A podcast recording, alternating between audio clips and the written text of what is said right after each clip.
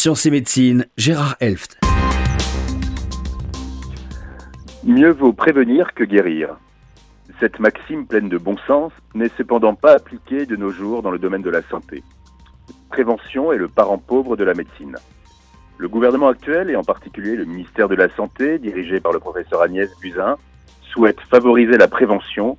Nous ne pouvons que nous en réjouir.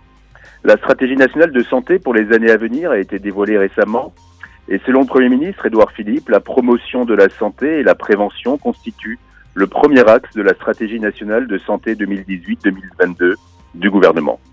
Notre pays connaît en effet un retard certain en la matière, concède le Premier ministre.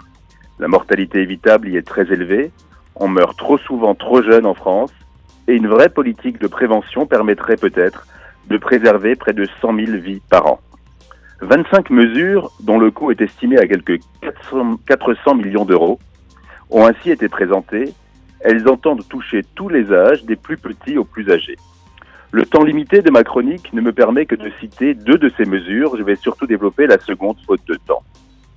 L'une des mesures est la prévention de l'obésité chez les enfants par une promotion renforcée de l'activité physique. Pour lutter contre le surpoids et l'obésité, il importe d'agir dès l'enfance à la fois sur les deux déterminants de santé que sont l'alimentation et l'activité physique.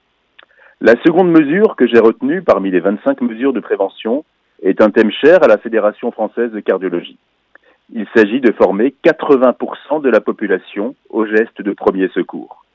Actuellement, on estime que seulement 20% de la population française a suivi aux formations aux gestes de premier secours et que 50% des élèves en classe de troisième ont bénéficié de la formation prévention et secours civique de niveau 1.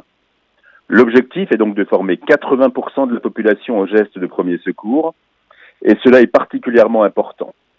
En effet, il ne suffit pas de décréter pour que les objectifs se réalisent. Depuis des années, par exemple, l'accès aux défibrillateurs pour le grand public existe, mais la pratique nous montre qu'ils sont sous-utilisés pour de multiples raisons, comme une, et ceci a des conséquences bien dommages à savoir la persistance d'une prise en charge insuffisante en cas d'arrêt cardiaque sur la voie publique. Au total, il faut saluer la volonté d'une prévention ambitieuse dans le domaine de la santé. Il faut néanmoins se garder de crier victoire. La route sera longue avant la réalisation de tous ces objectifs louables.